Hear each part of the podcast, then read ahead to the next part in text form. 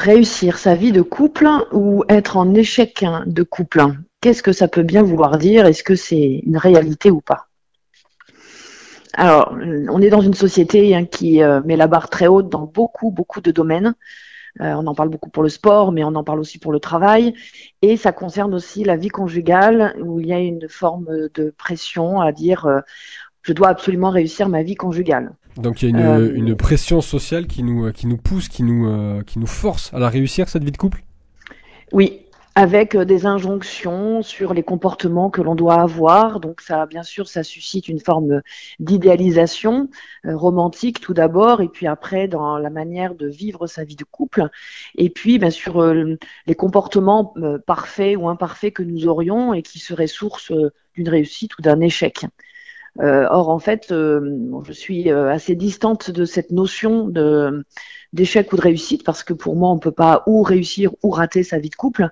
On est dans une relation. Et une relation, c'est de toute façon imparfait, puisque chacun, nous sommes imparfaits.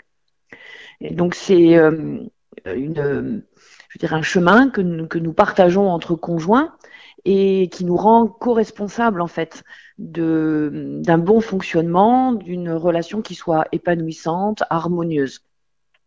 Et quelquefois, un jeu d'équipe. Exactement. C'est une c'est une équipe euh, et donc euh, c'est chacun qui a sa part.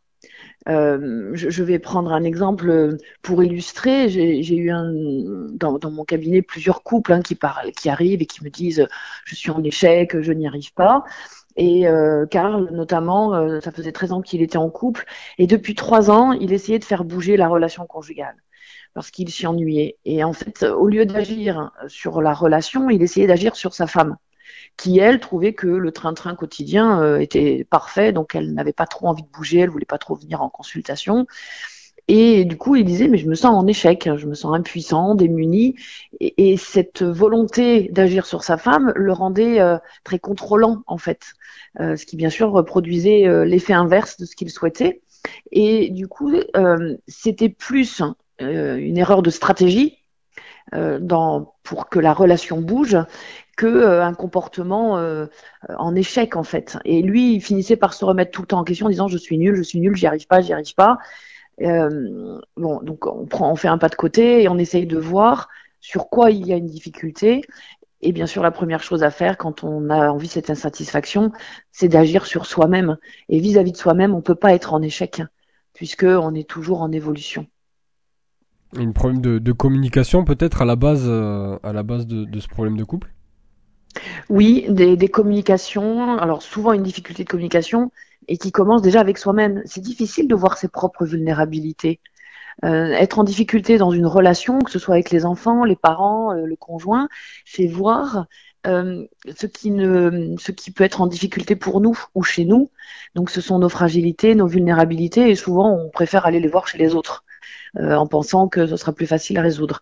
Euh, bien sûr, ça, n'est pas possible et euh, ça demande cette humilité de regarder ce qui se passe chez soi et de pouvoir agir chez soi tout en acceptant qu'on a des fragilités et que de toute façon, on, on va pas devenir un être extraordinaire.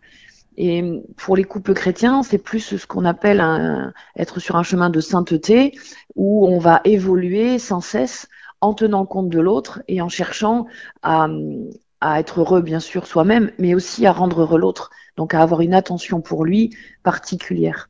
Donc il n'y a pas de, couple parfait, de relation parfaite ou de réussite ou d'échec. Exactement. Par contre, je, bien sûr que l'on peut ressentir euh, cela. On peut se dire, j'ai été en échec, je n'ai pas réussi. Bien sûr, parce que euh, on peut, euh, quand on se marie, quand on se met en couple, on espère tous, et même encore aujourd'hui, malgré les séparations nombreuses, on espère tous rester en couple. Et du coup, euh, quand il y a une séparation, ça donne ce, sentiment de je n'y suis pas arrivé. Et pour l'estime de soi, c'est blessant. C'est très difficile quelquefois de se remettre d'une telle blessure. N'empêche que voilà, c'est une co-responsabilité et l'échec, il n'est pas pour soi ou pour l'autre, il est pour la relation, c'est-à-dire euh, la troisième personne du couple. Est-ce que déjà voir cette, euh, cette faiblesse personnelle peut, peut être un, premier pas vers, euh, vers la réussite du couple au final, même si on ne doit pas trop dire ce terme Oui, et justement, quand, quand Karl est venu, donc il est venu seul. Bon, sa femme est venue un peu plus tard, euh, mais parce que justement, dans sa manière d'aborder euh, la relation et d'aller vers sa femme, il avait pu euh, prendre du recul et faire un pas de côté qui fait que sa femme a vu aussi la problématique autrement. Elle ne s'est pas sentie, elle, mise en question. Elle a compris que dans la relation, Karl avait du mal à trouver sa place et que du coup, il avait besoin qu'à deux il, euh, il fasse évoluer la manière d'être en relation. Alors, bien sûr, ils ont travaillé euh, sur les sujets qui, qui, qui concernaient leur relation, euh, mais ça a vraiment aidé euh, Karl à comprendre que ce n'était pas impuissant ni démuni, euh, alors que c'est comme ça qu'il le ressentait, puisqu'en fait, il pouvait mieux se comprendre lui, mieux agir sur ses propres façons d'aller vers sa femme. Et en fait, sa femme a vu l'évolution, même si au début c'était tout petit, et rien que le fait qu'elle voit qu'il y ait des efforts, ça, ça lui a permis, elle, d'accepter aussi de faire ce travail. C'est une sorte de, de, de, contrôle, de vouloir, euh, de, de, maîtriser plutôt tout ce qui, tout ce qui entoure le couple? Oui, parce qu'il y a, y a ce, et c'est tout à fait louable, hein, il y a un tel désir euh, que ça marche, euh, que du coup, euh, ben, on essaye de conduire la relation telle que euh, ça peut nous servir. Nous, alors il peut y avoir un peu d'égoïsme ou d'égocentrisme dedans, mais surtout c'est parce que euh, souvent ça nous permet de pallier à certaines difficultés personnelles. Je, je, je, prends une chose toute simple. On peut avoir du mal le matin à se lever. Et euh, au lieu d'assumer ça et de dire bon, euh, va falloir que je mette mon réveil plus tôt, on, va râler tous les matins sur tout le monde et notamment sur le conjoint en disant euh, euh bah tu te laisses pas suffisamment pour m'aider, etc., etc. Donc c'est de pouvoir déjà se dire qu'est-ce qui se passe pour moi? Et après je peux en parler à l'autre et ensemble on peut envisager comment améliorer la situation. Est-ce que vous avez un, conseil à nous donner pour la fin de cette première chronique? Alors, en fait, euh, je pense que les auditeurs qui me connaissent euh, ont bien vu que je, reste toujours pleine d'espérance sur euh, la, la, relation conjugale.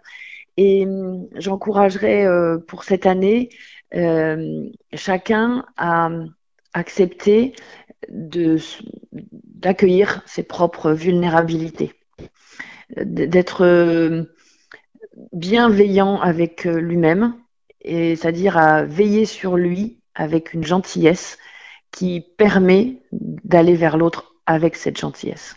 Eh bien, merci beaucoup, Marie Binet, pour euh, cette toute première chronique de l'année. Bonne rentrée sur Radio Présence. On aura le, le plaisir de vous retrouver euh, mardi prochain en direct. Avec grand plaisir. Je vous souhaite à tous une très bonne journée.